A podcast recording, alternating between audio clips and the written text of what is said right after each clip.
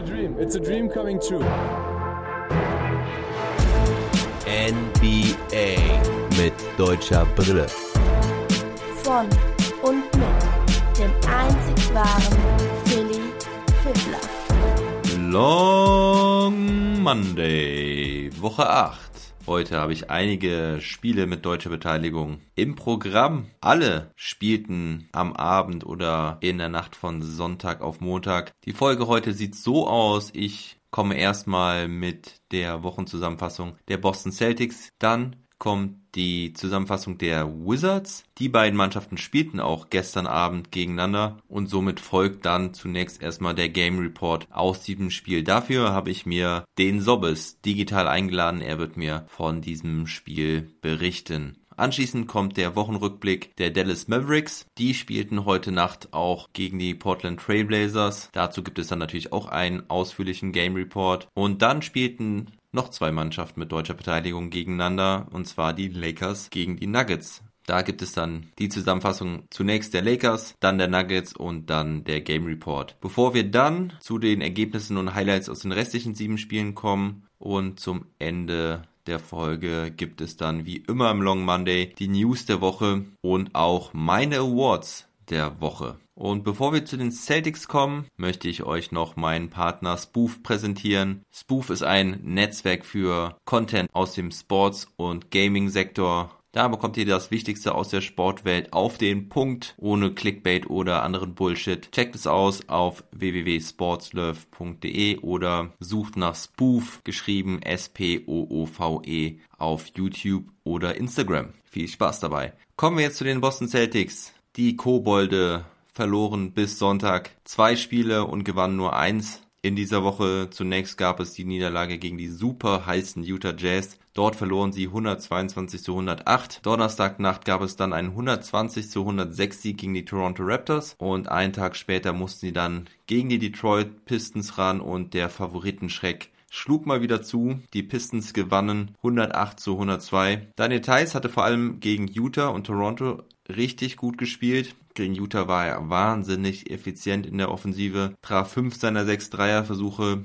musste aber leider fünf Minuten vor Ende des Spiels mit sechs Fouls runter. Zu dem Zeitpunkt waren die Celtics noch voll im Spiel, lagen nur mit vier oder fünf Punkten zurück und ohne ihn konnten sie die Jazz nicht aufhalten. Gegen die Raptors war er zunächst offensiv da, traf einige Zwei-Punkt-Versuche und sammelte ein paar Rebounds. Im vierten Viertel überzeugte er dann mit starker Defense. In der entscheidenden Phase ab Mitte des vierten Viertels ließen die Celtics mit ihm auf dem Feld nur vier Punkte zu. Daniel hatte in dieser Phase drei Blocks und sicherte somit den Sieg der Celtics. Am Ende hatte er ein richtig gutes All-Around-Game, acht Punkte, fünf Rebounds, drei Assists, zwei Steals, vier Blocks und ein überragendes Plus-Minus-Rating von plus 28. Gegen die Pistons verpasste Thais ein Double-Double nur knapp mit einem Rebound. Er hatte 11 Punkte und 9 Bretter, traf aber schlecht, nur 4 aus 12 und keinen seiner 4 Dreierversuche. Und das, nachdem er in den letzten Wochen einer der effizientesten Spieler der Liga war. Warum ich das sage, könnt ihr am besten dann nochmal in einem der Pods von letzter Woche nachhören. Entweder in einem der Daily Pods da erkennt ihr leicht am Namen der Folge, dass es um Thais geht. Oder im Trash Talk Table zu den Boston Celtics. Wenn ihr da im Folgennamen nach den Celtics sucht, müsst ihr nach den grünen Kobolden suchen. Bevor wir zum Game Report kommen, erstmal noch die Wochenzusammenfassung der Washington Wizards. Die Woche begann mit einem Spiel gegen die Chicago Bulls. Im dritten Saisonspiel gegen die Bulls konnten die Wizards dann auch endlich mal gewinnen und zwar mit 105 zu 101. Am Mittwoch wurden die Wizards dann von den Raptors abgeschossen mit 137 zu 115. Die Raptors trafen da fast 60 Prozent ihrer Dreierversuche. Am Freitag schonten die Wizards dann das erste Mal diese Saison Bradley Beal. Resultat war eine Niederlage gegen die New York Knicks. Das ist bitter. Aus diesen drei Spielen hätten die Wizards wirklich mal zwei gewinnen müssen, um ein paar Schritte nach vorne zu machen. Unsere beiden deutschen Jungs spielten keine Rolle in der Rotation. Bei Bonga ist das nicht verwunderlich, weil er nun schon seit Wochen nicht wirklich gut spielt, wenn er dann mal darf. Bei Mo hat es mich dann doch schon ganz schön gewundert, weil er letzte Woche ja recht gut am Start war, hatte einige richtig starke Spiele dabei. Er bekam immerhin am Freitag gegen die Knicks noch ein paar Garbage-Minuten, konnte dann viereinhalb Minuten aber auch nicht wirklich was reißen. Aber am Sonntagabend sollte er dann endlich wieder mehr spielen und das erzählt uns jetzt der Sobbes. Hi Sobbes, ich begrüße dich. Guten Abend, Tiffler, hi. Hi. Hast du Spaß gehabt mit Wizards gegen Celtics? Äh, auf jeden Fall eine Menge Spaß. Äh, natürlich auch mit einem wunderbaren Ausgang und die Wizards haben Spaß gemacht. Und du hast nicht damit gerechnet, als ich dich auf das Spiel angesetzt habe, dass Mo doch eine deutlich größere Rolle spielen sollte als erwartet, oder? Ich habe äh, weder, weder mit dem äh, Sieg gerechnet, um das mal vorwegzunehmen. Ich habe weder mit so vielen Minuten für Mo gerechnet. Äh, genau, das auch nicht. War ein sehr positiv überraschender Abend. Mo ist ja heute mal wieder in die Starting Five rotiert worden. Wieder ist gut.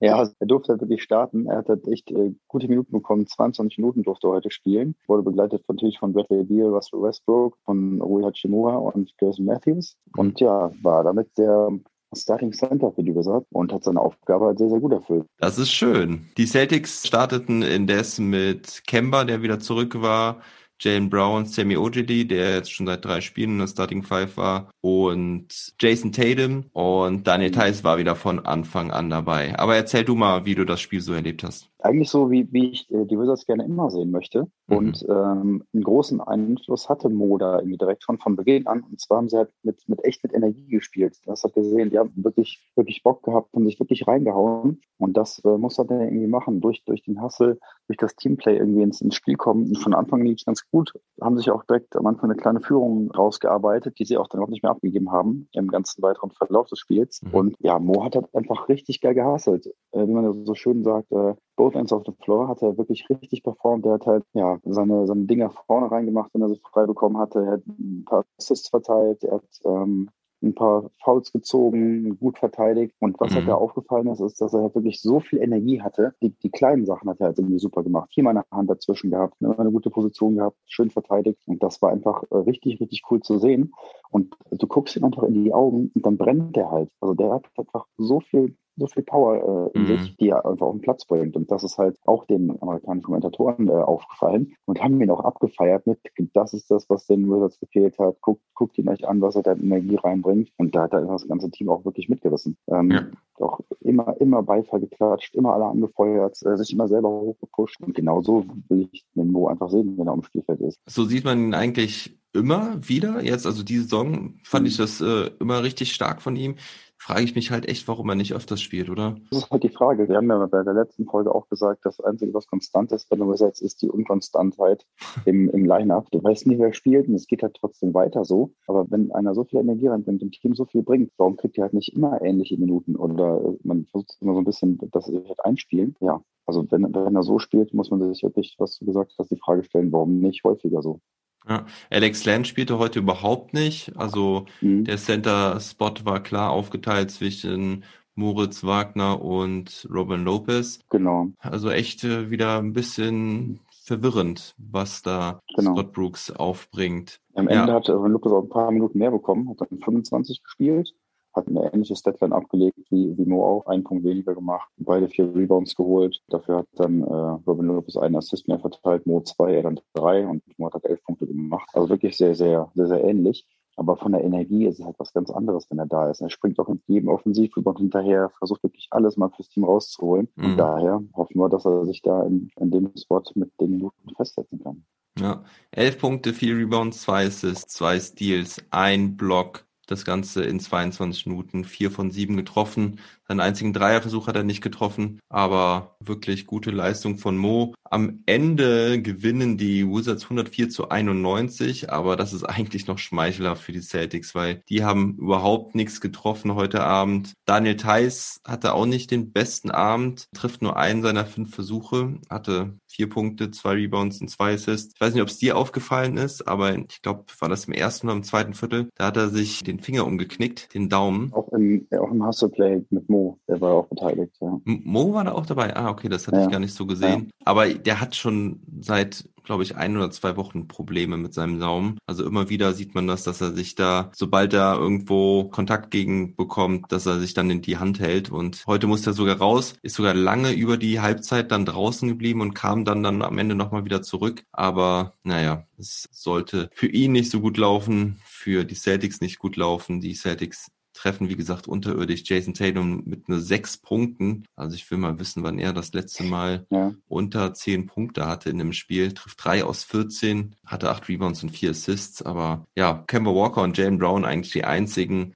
Celtics-Spieler, die irgendwie gut waren. Die hatten beide jeweils 25 Beide. Punkte genau. und sieben Rebounds. Über 50 Prozent getroffen, aber vom Rest kam da halt gar nichts. Genau, das Ergebnis täuscht vielleicht ein bisschen drüber, äh, drüber hinweg, wie das Spiel eigentlich war, weil mit äh, noch sechs Minuten auf der Uhr, in den letzten sechs Minuten haben die Wizards noch ganze drei Punkte gemacht ja. ähm, und dadurch sind die Celtics wieder ein bisschen rangekommen. Das sieht nicht ganz so schlimm aus, wie es war. Eigentlich war es halt ein, ein richtiger Blowout, den sie da hatten, äh, bis sie halt dann alles nochmal durchgewechselt haben. Und die, ja, die, die Celtics sind genau das, was halt die Wizards hatten. Diese Energie hat da komplett gefehlt. Das war für mich voll erschreckend, das eigentlich zu sehen, ähm, wie die gespielt haben, weil sie eigentlich schon äh, mit der ganzen Kapelle ja äh, angerückt sind. Mhm. Also mit, die wichtigsten Leute waren halt dabei, ist halt teils ein bisschen aufgefallen, aber dass sie so schlecht gespielt haben und so wenig getroffen haben, die Defense war dann irgendwie auch nicht gut, hätte ich nicht gedacht. Ja, Spieler des Spiels, sag es mir, wer es ist. Ja, es kann nur einer sein, muss Bradley Beal sein, der wieder 35 Punkte gemacht hat. Ist also einfach den, den Spielen zu sehen, welche Würfe er nimmt, die Auswahl, die er irgendwie hat. Ähm, hat dann auch fünfmal seinen Mitspieler gefunden. Also es war, ja, das muss Bradley Beal wieder sein, ja. Ja, mal wieder. Der hatte ja ein Spiel Pause äh, gegen die Knicks bekommen und mhm. war ziemlich frisch auf den Beinen, wie Drew Gooden öfters betonte. Ja, genau, das sah gut aus. Und äh, Russell Westbrook ist ja knapp beim Triple-Double vorbei. Ein Rebound hat ihm gefehlt, dass er das auch hinbekommen hätte. Und der hat auch einen geilen, geilen Dank wieder reingelegt. Und ja, die Energie hast du da einfach auch bei ihm wieder gesehen. Ja, ja Garrison Matthews war auch in der Starting Five. Das war auch äh, ziemlich überraschend, dass er jetzt wieder da reingerückt ist. Ansonsten Rui Hachimura nochmal mit 15 Punkten, trifft 5 aus 9. Ja, und Isi durfte auch am Ende nochmal ran. Und ja, grandios. Er hat in 5 Minuten drei Fouls hat er auch. Wie drei Fouls und ein Wurfversuch, leider nicht getroffen. Ja, er wirkt ja. echt ganz schön neben sich oder, tja, ohne Selbstbewusstsein in diesem Rotationswirrwarr. Ja, genau. Also das finde ich halt irgendwie super, wie du das gerade gesagt hast, dass es wirklich ein Rotationswirrwarr. Und das ist, mhm. glaube ich, die, immer noch die größte Schwierigkeit. Temporär war es irgendwie cool, das Spiel hat Spaß gemacht, für Mo war es super. Aber ja, wer weiß, was das nächste Spiel bringt, da kann wieder alles ganz anders aussehen. Lassen wir uns da überraschen. Aber ein W für die Wizards und damit kann ich heute sehr gut einschlafen. Ja, die Wizards spielen morgen schon wieder, also beziehungsweise heute Nacht spielen sie schon wieder, dann gegen die Houston Rockets. Das Spiel ist um 1 Uhr und die Celtics spielen am Dienstag gegen die Denver Nuggets. Wir haben sowieso ganz schön viele deutsch-deutsche Begegnungen diese Woche. Am Mittwoch mhm. spielen dann nämlich die Wizards gegen die Nuggets und gucken wir gerade, ob wir noch eins haben. Nee. Ja, und dann schauen wir mal, ob die Wizards ein paar Siege mehr holen können jetzt in den nächsten Partien. Ja, äh, wir drücken die Daumen sind guten Mutes. Also und ne, Mo, mach weiter so, hast uns einen guten Abend bereitet. Was ist deine Prognose? Spielt er heute Nacht wieder in der Starting Five? Ja, was soll ich denn jetzt sagen? Also, ich würde sagen, mit Zweifel immer genau, genau das andere. Äh, ich sage, er, er wird wieder starten. Nee, ich, ich revidiere meine Meinung. Ich sage, er wird nicht starten in der Hoffnung, dass das dann doch tun wird. Okay. So, so rum ist besser. Ja, ja beim, Scott, denk drüber nach. Ja. Beim Back-to-Back -Back weiß man es ja nicht. Vielleicht hat er ja Alex Len auch nur geschont. Ja. Wer weiß das schon bei, bei Scott Brooks im Moment. Eben. Okay, Sorbes, danke dir für Wunderbar. deine kurze Analyse und schlaf gut bis die Tage. Ja, wird gemacht. Vielen Dank. Never stop ballin. Hau rein. Ciao. So, das war der Input vom Sobbes. Ich glaube, das Endergebnis hatten wir nicht genannt. Das war 104 zu 91. Ich bin auf jeden Fall auch sehr happy, dass Mo wieder viel gespielt hat und vor allen Dingen zwei Hustle Plays haben mir enorm gefallen. Das war jeweils an der Seitenauslinie, wo er den Turnover der Celtics erzwungen hat und danach richtig am Abfeiern war. Starker emotionaler Ausbruch von ihm da und so reißt er sein Team mit wie der Sandro eben schon gesagt hat. Gut so, Mo. Gut so, Junge. Ja, und die Celtics haben jetzt nur noch eine ausgeglichene Bilanz. 13 Siege, 13 Niederlagen, fallen nach dem Spiel auf Platz 5 der Eastern Conference. Und die Washington Wizards können sich zumindest auf Platz 14 vortasten mit der Bilanz von 7 Siegen und 17 Niederlagen. Kommen wir jetzt zu den Dallas Mavericks.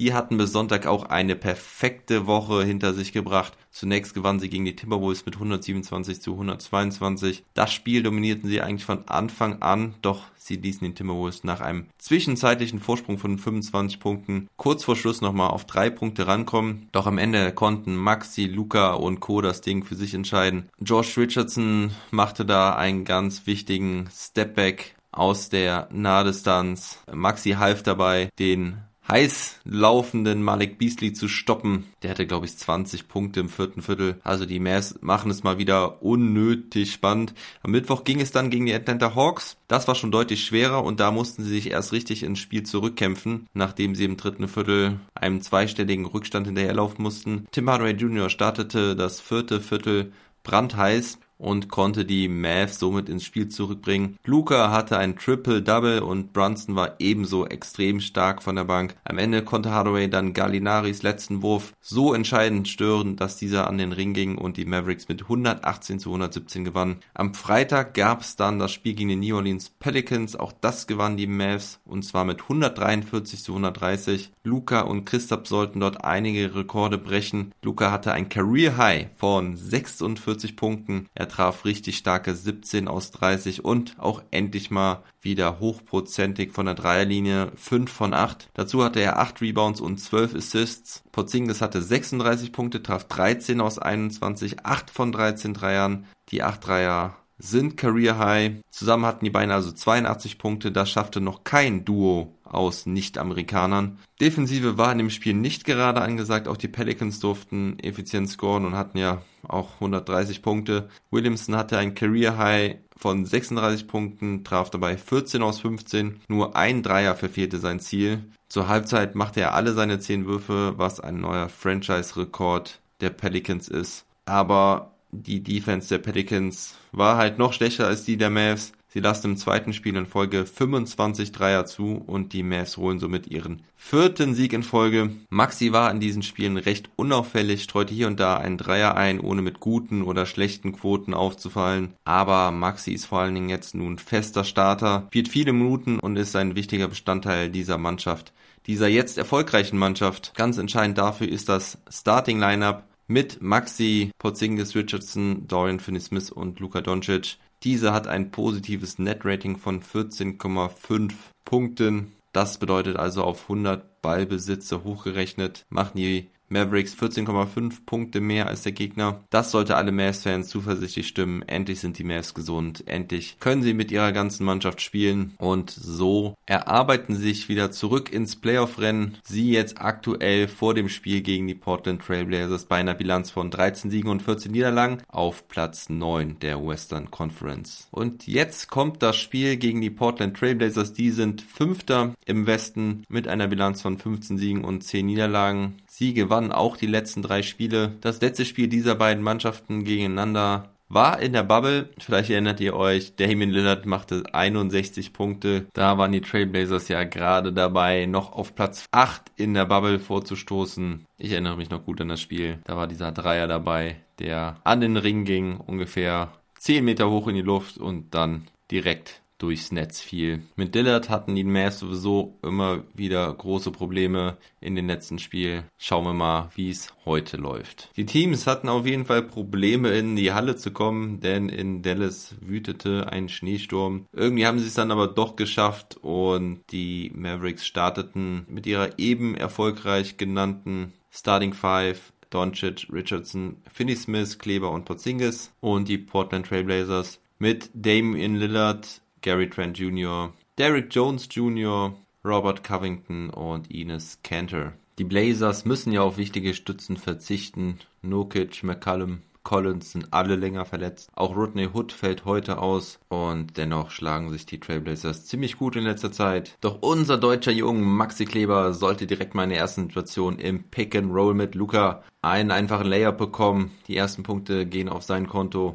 Seine ersten beiden Dreier macht er dann leider nicht. Die Mavs treffen sowieso ihre ersten neun Dreierversuche nicht. Acht in diesem ersten Viertel. Sie können Porzingis nicht in die Offense einbauen. Das Einzige, was richtig funktioniert, ist Luca in Korbnähe. Auch einmal mit einem schönen Turnaround Fadeaway à la Dirk. Das haben wir jetzt zuletzt öfters gesehen. Jetzt auch schon wieder. Er im ersten Viertel mit 13 Punkten. Doch die Blazers mit dem besseren Start. Lillard trifft zwar nicht hochprozentig, macht aber dennoch einen guten offensiven Job für die Blazers. Er macht neun Punkte selbst und bindet seine Mitspieler ein. Er mit fünf Assists allein im ersten Viertel. 25 zu 34 nach zwölf Minuten. Cantor hatte im Übrigen eine kleine Auseinandersetzung mit Dorian Finney-Smith Da haben sie sich beim Rebound gebettelt und da gab es dann ein kleines Kopf-an-Kopf-Kuscheln zwischen den beiden. Aber die Lage beruhigt sich dann wieder. Im zweiten Viertel macht dann Kleber endlich den ersten Dreier für die Mavs. Burke trifft nun auch und Maxi kurze Zeit später noch seinen zweiten. Aber Camelo Anthony haut Maxi auch ein paar Dinger um die Ohren. Zwar keine Dreier, aber immer wieder Isolation Play gegen Maxi und Maxi muss da leider manchmal den kürzeren ziehen. Ohne Lillard funktioniert bei den Blazers allerdings auch nichts anderes. Dann wird Luca beim Blockversuch von Derrick Jones ganz fies mit der Hand im Gesicht getroffen. Lukas Gesicht ganz rot und blau und grün irgendwie. Das legt sich zwar dann nachher, aber da hat er echt richtig heftig die Hand von ihm abbekommen. Fragrant Foul wird zurecht gepfiffen und jetzt sollte mal wieder ein bisschen Luca Magic aufkommen. Er macht beide Freiwürfe rein und das sollte ihn anspornen. In der Bonus-Possession macht er dann einen Dreier über Covington und in kürzester Zeit macht er zwei weitere Step-Back-Threes hintereinander rein. Elf Punkte in 70 Sekunden für Luca. Und so gehen die Mavs mit einer 61 zu 58 Führung in die Halbzeit. Im dritten Viertel Luca direkt wieder mal mit einem Dreier, aber insbesondere Trent Jr. und Lillard treffen jetzt richtig stark für die Blazers. Die Mavs nehmen ein Timeout, leider ein klassisches Mavs Timeout. Es folgen zwei Turnover oder man kann auch sagen zwei Steals von Gary Trent Jr., der wieder mal ein gutes Spiel macht. Er macht auch direkt dann die Punkte im Fast Break. Und jetzt wird es ein richtiger Shootout. Luca macht noch einen Running Three. Tim Hardaway Jr. macht zwei aus der linken Ecke. Dorian Finney-Smith einen weiteren. Aber auf Seiten der Blazers macht nur noch Covington zwei tiefe Dreier. Luca ist heiß und hat Bock. Seine Pässe sind aber oft auch fahrlässig und es entstehen Turnover. Turnover, die die Blazers oft zu Punkten nutzen können. Und als das heiße Shooting der Mavs nachlässt, können sich die Blazers absetzen. Kenter mit ein paar Punkten unterm Korb. Lillard haut noch einen Dreier drauf. 45 Punkte für die Blazers im dritten Viertel. 14 Punkte Führung bedeutet das. Immerhin kann Brunson wieder einen seiner unwiderstehlichen Midrange Fadeaways machen und auf 91 zu 103 zur Viertelpause reduzieren. Im vierten Viertel macht Brunson dann noch ein paar taffe Korbleger, aber die Mavs schaffen es lange nicht zurück ins Spiel, bis sie dann ab Mitte des vierten Viertels endlich mal ein paar Stops hintereinander generieren können. Die Defense ist jetzt besser, es wird jetzt richtig ausgeboxt. 12 zu 0 Run und mit 40 Sekunden vor Schluss können die Mavs dann auch ausgleichen. Luca mit einem Dribbling, Spinning Move gegen Lillard, kickt den Ball nach außen auf Dodo for 3. Aber Lillard nur wenige Sekunden später ein tiefer Dreier aus dem Dribbling. So wie man ihn kennt. Die Blazers lassen dann Luca zum Korb ziehen für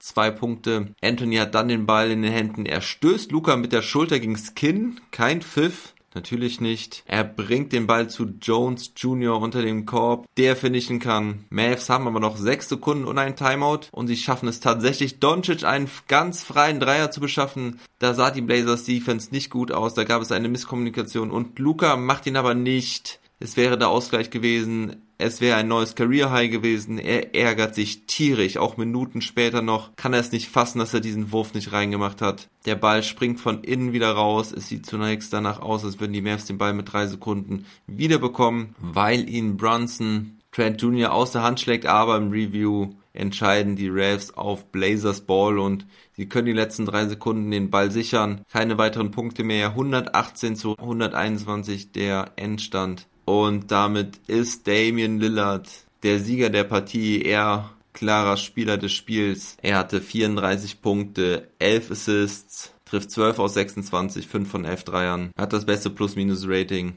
der Blazers mit plus 11. Mit ihm auf dem Feld lief es außerdem gut bei den Blazers wieder Gary Trent Jr. Er hatte 17 Punkte, spielte ordentliche Defense. Robert Covington und Camelo Anthony hatten beide 15, wobei die von Covington hocheffizient waren mit 4 von 4 Dreiern und insgesamt nur 7 Versuchen. Bei Camelo Anthony waren es nur 7 aus 17. Und bei den Mavericks war Luca überragend. Er machte 44 Punkte, hatte 7 Rebounds, 9 Assists, traf 14 aus 20, nur halt diesen einen Dreier am Ende nicht. Das hätte die Mavs bestimmt in die Overtime gebracht. Außerdem trifft er starke 5 von 8 Dreiern, 11 von 12 Freiwürfen, hatte allerdings auch diese fünf Turnover, die glaube ich, überwiegend im dritten Viertel waren. Zweitbester Scorer der Mavs war Porzingis mit 18 Punkten und 8 Rebounds. Er traf 5 aus 9, allerdings keinen seiner 3 Dreierversuche. Josh Richardson gefällt mir nicht mehr so gut in der letzten Zeit. Er heute auch nur 25 Minuten gespielt, 6 Punkte,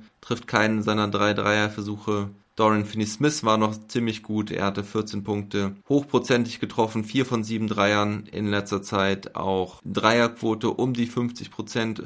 Jalen Brunson hatte 11 Punkte von der Bank, trifft 5 aus 12, allerdings keinen seiner 5 Dreierversuche. Die Dreierquote war am Ende dann auch nicht gut genug bei den Mavericks, nur 14 aus 41, das sind 34,1 Prozent. Und bei den Trailblazers war diese entscheidend besser. Sie treffen 18 von 40, das sind 45 Prozent. Positiv bei Mavericks kann man noch sagen, dass sie 24 von 25 Freiwürfen getroffen haben. Ja, und Luca bricht wieder mal einen Rekord. Er hat jetzt 14 Spiele in Folge mindestens 25 Punkte gehabt. Damit bricht er den Franchise-Rekord von Dirk Nowitzki und Mark Aguirre, die diesen Rekord zusammen mit 13 Spielen hatten, mit jeweils 13 Spielen hatten. Ansonsten gibt es nichts Besonderes zu den Team-Stats zu sagen. Maxi Kleber hatte 8 Punkte, 6 Rebounds, 1 Assist, 1 Steal, 1 Block, trifft 3 aus 8, zwei von sechs Dreiern. Er spielte 25 Minuten, heute wieder relativ unauffällig. Wie ich eben schon sagte, in der Defense gegen Camello sah er nicht immer gut aus, aber das war jetzt nicht nur schlecht von Maxi. Insgesamt muss man sagen, dass die Defense der Mavericks heute wieder nicht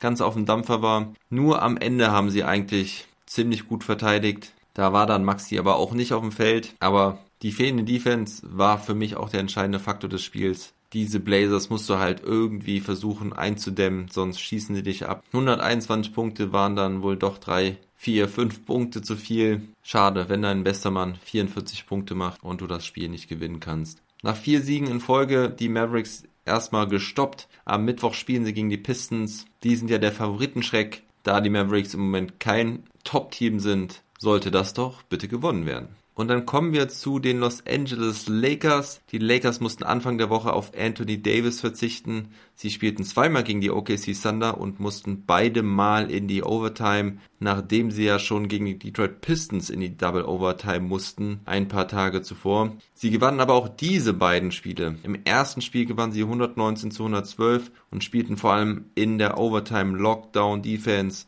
In der Verlängerung ließen sie nur zwei Punkte zu. LeBron hatte ein starkes Triple-Double mit 28 Punkten, 14 Rebounds und 12 Assists. Schröder hatte eine grauenhafte erste Halbzeit, die ich Gott sei Dank verpasst habe. Er dort mit 0 aus 6, dann aber am Ende dennoch mit 19 Punkten, einen ganz starken Block gegen seinen alten Kumpel SGA, kurz vor Ende des vierten Viertels und auch einigen wichtigen Punkten, um die Lakers am Ende auf die Siegerstraße zu bringen. Wie im zweiten Spiel gegen die Thunder hatte Schröder wie auch im ersten Spiel 19 Punkte, genauso wie 7 Rebounds, 5 Assists und 1 Steal, also fast komplette gleiches Deadline. Aber was man natürlich bei diesen Stats nicht sieht, dass Schröder vor allem defensiv auch zu gefallen weiß. Ich finde seine, seine Defense wirklich immer saugut. Manchmal ist er der Gamechanger, setzt die defensiven Zeichen und dann ist er auch einfach Teil dieser Clutch-Defense, die den Lakers immer wieder die Spiele gewinnt. So war es zumindest die ganze Woche. Am Freitag spielten Lakers dann das dritte Mal die Saison bereits gegen die Memphis Grizzlies und auch das gewannen sie und zwar mit 115 zu 105. Diesmal ein bisschen klarer, obwohl sie wieder einem Rückstand hinterherlaufen mussten. 2 zu 22 stand es nach circa 6 Minuten. Diesmal konnten sie allerdings schon früh im vierten Viertel die Weichen auf Sieg stellen. Davis meldete sich wieder eindrucksvoll zurück. Er hatte 35 Punkte, 9 Rebounds, traf 16 aus 27, jedoch wieder keine Dreier. Damit hat er diese Saison Probleme. LeBron verpasst nur knapp sein nächstes Triple-Double. Er hatte 28 Punkte, 9 Rebounds und 8 Assists. Schröder hingegen mit einem wirklich schwachen Spiel. Er mit nur 2 Punkten, 3 Rebounds und 3 Assists. Spielte auch nur 21 Minuten, wahrscheinlich eins seiner schlechtesten Spiele im Lakers Jersey. Dennoch siebter Sieg in Folge für die Lakers und Platz 2 im Westen. Und die sollten heute gegen die Denver Nuggets spielen. Kommen wir da deswegen jetzt zur Wochenzusammenfassung der Nuggets. Die verloren zunächst ihr erstes Spiel in dieser Woche gegen die Milwaukee Bucks mit 112 zu 125, obwohl sie da richtig heiß aus den Startlöchern kamen. Am Mittwoch gab es dann den Blowout-Win gegen die Cavaliers Das war auch das einzige Spiel, wo Hartenstein mal ran durfte. Er hatte da ein paar Minuten Garbage Time. Äh, diese konnte sein Konkurrent Sieg Nagy aber besser nutzen. Er machte vier Dreier in dieser Zeit. Endstand war 133 zu 95. Am Freitag gab es dann noch einen knappen Sieg gegen die Thunder. Das Spiel ging 97 zu 95 aus und wenn ihr genauer wissen wollt, wie das Spiel lief und wie es generell für die Nuggets und Hartenstein läuft, dann kann ich euch nur wärmstens den Crash Talk Table mit meinem Denver Fan und Experten Mark empfehlen, den wir erst am Samstag aufgenommen haben. Also das Ding ist noch ziemlich aktuell. Die Nuggets vorm Spiel gegen die Lakers auf Platz 7 mit einer Bilanz von 14 Siegen und 11 Niederlagen. Und weil Gary Harris Will Barton und PJ Dozier bei den Nuggets fehlten, rückte Monte Morris in die Starting Five neben Jamal Murray, Porter Jr., Millsap und Jokic. Bei den Lakers waren alle wichtigen Jungs wieder am Start. Schröder startete neben KCP, LeBron James, Anthony Davis und Marc Gasol. Und es sollte gut losgehen für die Nuggets. Jokic direkt mal mit 8 Punkten. Auch Murray haut einen Stepback 3 rein. 14 zu 9 Führung der Nuggets. Schröder dann mit einem Dreier, den ihm Horton Tucker auflegt. Da zieht Horton Tucker Richtung Korb, stoppt, dreht sich um und legt den Ball auf Schröder ab, der verwandeln kann. Danach Schröder mit einem Hesitation Move der ihm einen offenen Korbleger beschert. Auch ein paar schöne Assists von Schröder sind dabei. Da zieht er zum Korb und legt den Ball auf den zum Korb ziehenden LeBron James ab. Jokic hingegen in weniger als 10 Minuten schon mit 12 Punkten. Nur einen mehr hatte er im gesamten letzten Spiel gegen die Lakers. Und bei den Nuggets kommt dann für Jokic leider nicht Hartenstein, sondern der Rookie Najee der auch nach No-Look Campazzo Pass direkt mal seinen ersten Dreier netzt. Defensiv darf er gleich mal einige Male gegen LeBron James persönlich ran. Da sieht er nicht so gut aus. James weiß es auszunutzen, aber kein Vorwurf gegen den Rookie. Das ist auch nicht einfach. Coach Mike Malone wirft ihn da direkt ins kalte Wasser. LeBron sowieso richtig gut. Er dominiert dieses Spiel. Er führt die Offense der Lakers an, scoret selber immer wieder oder setzt seine Mitspieler gut ein. Aus dem Post gehen da oft die Pässe an Kuzma oder Davis, die zum Korb ziehen. Die Lakers können einen Vorsprung rausspielen, aber als LeBron dann runtergeht, läuft die Offense überhaupt nicht mehr. Da ist dann kein klarer Plan erkennbar. Davis wird gedoppelt und die anderen trauen sich nicht so richtig. Die Nuggets nutzen das für einen 15 zu 2 Run. Dann verletzt sich Davis auch noch im 1 gegen 1. Wird er von Jokic eng verteidigt. Es gibt Kontakt und es sieht so aus, als wäre das wieder die Achillessehne, die ihm da Ärger macht. Wegen der hatte er ja schon ein paar Spiele aussetzen müssen. Die Nuggets gehen wie im letzten Spiel gegen die Lakers mit einer 12-Punkte-Führung in die Halbzeit 73 zu 61. Im dritten Viertel hat Schröder erstmal nichts zu melden in der Zone, wird da einmal fies abgeräumt von Michael Potter Jr., der dann auch im Fastbreak den Dank stopfen kann. Najee macht noch einen offenen Dreier rein, aber Kusma, der dann die Halbzeit für Davis anfing, trifft erstmal den langen Zweier und dann nimmt er Rache für Schröder. Ein Putback-Dank über Michael Porter Jr., aber vom allerfeinsten. Kusma reboundet seit dieser Saison ja sowieso ziemlich stark. Er packt Porter da aufs Poster. Porter liegt auf dem Boden. Davon wird er bestimmt noch Albträume haben. Das war wirklich ein geiles Ding von Kuzma. Und Jetzt fliegen auch weiter einige Dreier rein. Naji schon wieder. Schröder kontert dann mit einem von halb links, aber Murray macht auch noch einen und so halten die Nuggets ihre zweistellige Führung. Murray sieht jetzt sowieso aus wie der Murray aus der Bubble. Er wirkt agil, hat wieder seine Hangtime, mit der er einen toughen Layup reinmacht. Auch am defensiven Ende wirkt er spritziger und motivierter.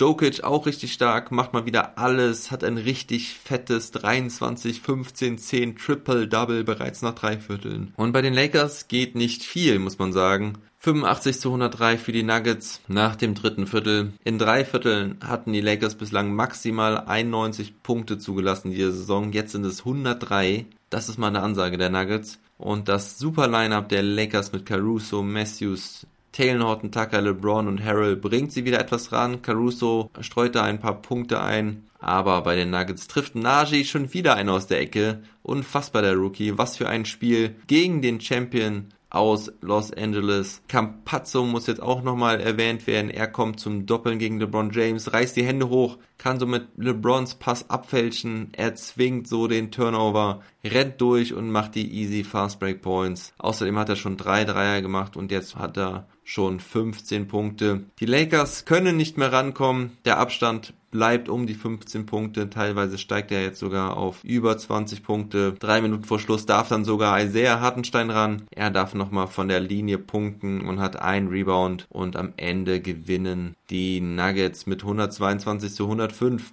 Natürlich ist der Joker Spieler des Spiels. Er am Ende mit 23, 16 und 10. Trifft 8 aus 17. Alle seine 6 Freiwürfe. Wieder mal ein Triple-Double für ihn. Aber auch Jamal Murray war heute stark. Er hatte 25 Punkte, 6 Rebounds, 4 Assists, trifft 7 aus 15, 4 seiner 10 Dreier, alle seine 7 Freiwürfe. Das ist doch so langsam der alte Murray, den wir uns wünschen. Drittbester Scorer dann tatsächlich schon Sieg Naji. Er kommt am Ende auf 16 Punkte und 3 Rebounds, trifft 5 aus 7, 4 Dreier. Isaiah Hartenstein mit 2 Punkten und einem Rebound macht er beide seine Freiwürfe rein. Und bei den Lakers verpasst LeBron James nur um ein Assist ein weiteres Triple-Double. Er mit 22, 10 und 9, trifft 9 aus 18, heute aber keinen seiner 5 Dreier-Versuche. Anthony Davis mit 15 Punkten, noch ziemlich stark, obwohl er nur 14 Minuten spielte. Und zweitbester Scorer bei den Lakers war Kai Kusma mit 19 Punkten, 8 Rebounds, trifft 8 aus 12. Schröder mit 8 Punkten, einem Rebound, 4 Assists. Er hatte zwei Turnover, trifft drei aus zehn. Immerhin, die Dreierquote ist gut mit zwei aus drei. Aber insgesamt doch wieder ein eher schwaches Spiel von Dennis. Auch Montrez Harrell konnte sich heute nicht so richtig durchsetzen. Er auch nur mit vier Punkten, sehr ungewöhnlich für ihn. Bekam nur drei Abschlüsse hin. Wes Matthews ohne Punkte, Markeith Morris in zehn Minuten ohne Punkte. Ja, also LeBron James hat da ein bisschen die Unterstützung gefehlt, aber man muss auch sagen, ohne Davis fehlte den Lakers einfach eine wichtige Waffe und die Nuggets waren auf jeden Fall richtig heiß darauf, einen Sieg gegen den Champion, gegen einen Contender zu setzen, nachdem sie die letzten schweren Spiele fast alle verloren hatten. Sie wollten es heute zeigen, dass sie auch gegen starke Teams gewinnen können. Und Ironie der heutigen NBA ist auch wieder, dass die Lakers in der Zone 62 zu 30 gewinnen. Aber da sie keine Dreier treffen, reicht es nicht zum Sieg. Das muss man sich mal vorstellen. Sie machen 32 Punkte in der Zone mehr und verlieren das Spiel trotzdem am Ende mit 17 Punkten. Denn sie treffen nur 6 von 28 Dreiern, während die Nuggets 19 aus 47 treffen. Für die Lakers geht es am Dienstag weiter. Da spielen sie gegen die Minnesota Timberwolves und die Nuggets spielen am Mittwoch gegen Mo Wagner und Isaac Bonga, wenn sie gegen die Wizards antreten. Kommen wir jetzt zu den übrigen sieben Spielen der heutigen Nacht, die allerdings nur im absoluten Schnelldurchlauf. Die Timberwolves gewinnen 116 zu 112 gegen die Raptors. Carl Anthony Towns mit einem Double-Double, 20 Punkte, 11 Rebounds. Auf der anderen Seite war Kyle Lowry, bester Mann mit 24 Punkten. Die Spurs bleiben weiter heiß. Sie gewinnen 122 zu 110 gegen die Charlotte Hornets, DeJounte Murray mit 26 Punkten und 12 Rebounds, Scary Terry Rozier war bester Mann bei den Hornets mit 33 Punkten. Und Detroit Pistons gewinnen 123 zu 112 gegen die New Orleans Pelicans. Mason Plumley, der Ex-Nugget, hat ein Triple-Double, 17 Punkte, 10 Rebounds, 10 Assists. Und Zion Williamson hatte bei den Pelicans wieder ein gutes Spiel, er mit 26 Punkten und 8 Rebounds. Die Milwaukee Bucks verlieren gegen die OKC Thunder. Die Thunder können sich also endlich mal wieder belohnen nach den drei knappen Niederlagen gegen die Lakers und gegen die Nuggets. Al Horford mit 20 Punkten, 7 Rebounds und 9 Assists und das Triple-Double von Janis 24 Punkte, 17 Rebounds, 10 Assists reicht da leider nicht. Und die Phoenix Suns bleiben auch weiter heiß. Sie gewinnen 109 zu 90 gegen die Orlando Magic. Devin Booker hatte 27 Punkte. Terence Ross hatte 23 Punkte. Dann spielten noch die Cleveland Cavaliers gegen die LA Clippers. Die Clippers gewinnen zu Hause mit 128 zu 111. Cavaliers also weiter mit einer Negativserie von mittlerweile sieben Niederlagen in Folge. Darius Garland bei den Cavaliers mit 20 Punkten, bester Mann. Und bei den Clippers dreht Lou Williams wieder auf, nachdem er in Trade-Gerüchte verwickelt wurde. Er mit 30 Punkten und 10 Assists. Habe ich auch lange nicht mehr von Lou Williams gesehen. Und das letzte Spiel waren die Memphis Grizzlies gegen die Sacramento Kings. Die Grizzlies können sich wieder eine ausgeglichene Bilanz erspielen. Sie gewinnen 124 zu 110. Jonas Valanciunas, bester Mann mit 25 Punkten und 13 Rebounds. Und auf Seiten der Kings war es die Aaron Fox mit 23 Punkten und 9 Assists. So, und damit kommen wir dann zu den Awards der Woche. Wir fangen an mit dem German Play of the Week und das ist diesmal Dennis Schröder mit dem eben noch angesprochenen Block gegen Shay Gilgis Alexander. Kurz vor Ende des vierten Viertels zieht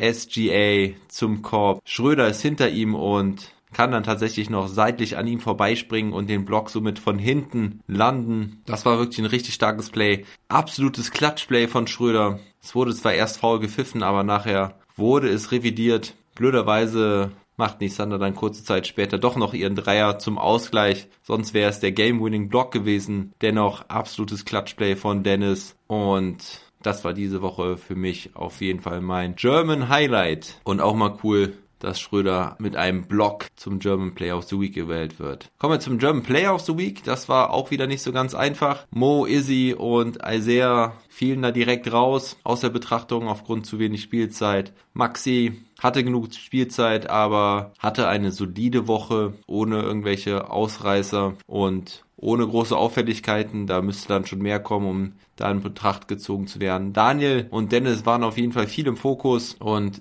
zwischen den beiden musste ich mich dann entscheiden. Und das war nicht so einfach, weil beide so eine mittelmäßige Woche hatten. Beide hatten gute Momente, aber auch schlechte Spiele dabei. Und am Endeffekt entscheide ich mich doch wieder für Daniel Theiss, weil Dennis wirklich die letzten zwei Spiele gar nicht so gut aufgelegt war. Und auch im ersten Spiel gegen OKC die ganze erste Halbzeit richtig schwach aussah. Daniel Theiss hatte dafür erst offensiv ein richtig gutes Spiel gegen die Utah Jazz mit seinen fünf Dreiern und dann hatte er gegen die Raptors das Spiel mit seinen insgesamt vier Blocks defensiv mitentschieden. Heute Nacht und am Freitag sah es dann auch für ihn deutlich schlechter aus. Dennoch hatte er am Freitag 11 Punkte und 9 Rebounds und heute spielt er nur 20 Minuten aufgrund seiner Daumenverletzung und das möchte ich mal so ein bisschen aus der Bewertung rausnehmen, weil er halt verletzt war. Und da die ersten beiden Spiele wirklich überragend waren von Thais, ist er für mich der German Player of the Week. Das Team of the Week, da standen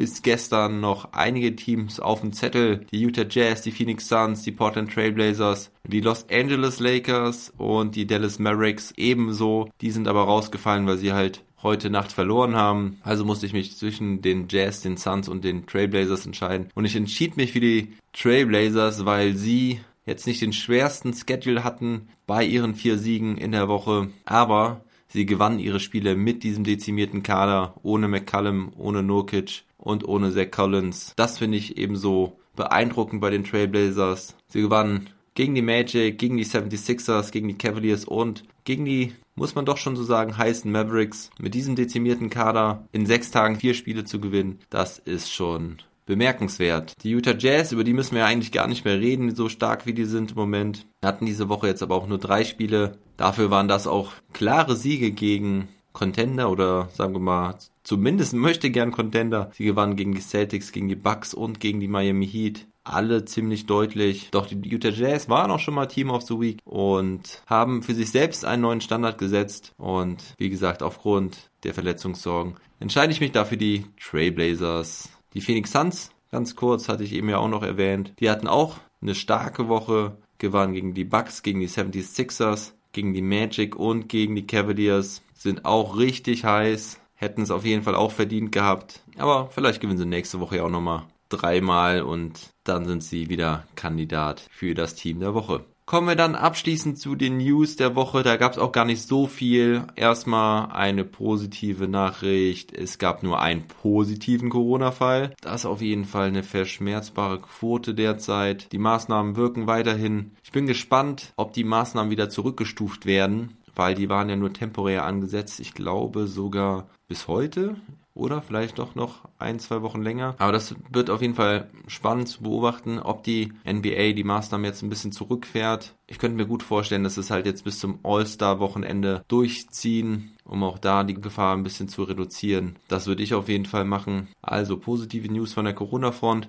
Dann gehen wir einmal in die G-League. Ich hatte berichtet, dass David Krämer in der G-League Bubble am Start ist für die Austin Spurs und er nicht im ersten Spiel spielte, spielte auch im zweiten Spiel nicht und dann wurde er tatsächlich gewaved. Traurige Nachrichten für David Krämer. Die Spurs verpflichteten Malik Pope nach und dafür musste David Krämer gehen. Mehr Hintergründe weiß ich leider nicht. Hoffen wir, dass es ihm gut geht und dass er weiterhin seine Chance bekommt, wo auch immer das jetzt sein wird. Ich kann mir leider aber nicht mehr vorstellen, dass das noch in Amerika in der NBA sein wird, denn ich kann mir nicht vorstellen, dass er jetzt nochmal irgendwo in einem anderen Team in der Bubble unterkommt und dann ist auch lange kein G-League Basketball mehr in Amerika. Und dass er so jetzt in ein Team reinkommt, in NBA, kann ich mir auch nicht vorstellen. Also, ich schätze mal, der Weg wird wieder zurück nach Europa gehen, egal wie es auch aussieht. Ich wünsche David Krämer alles Gute und hoffe, dass er noch einen guten weiteren Karriereverlauf hat. Bleiben wir aber kurz in der Bubble. Da gibt's auf jeden Fall ein Highlight zu vermelden. Jeremy Lin hat fast exakt neun Jahre nach der Linsanity die Linsanity 2.0 ausgerufen. Er mit 29 Punkten, 9 Assists, 7 von 9 Dreiern für seine Santa Cruz Warriors, ironischerweise gegen das Farmteam der Knicks. Und zu guter Letzt möchte ich euch noch ein bisschen was zu den All-Star Votes erzählen. Die neuen Zahlen kamen da rein, von den Fans gewählt und es ist an der Spitze ein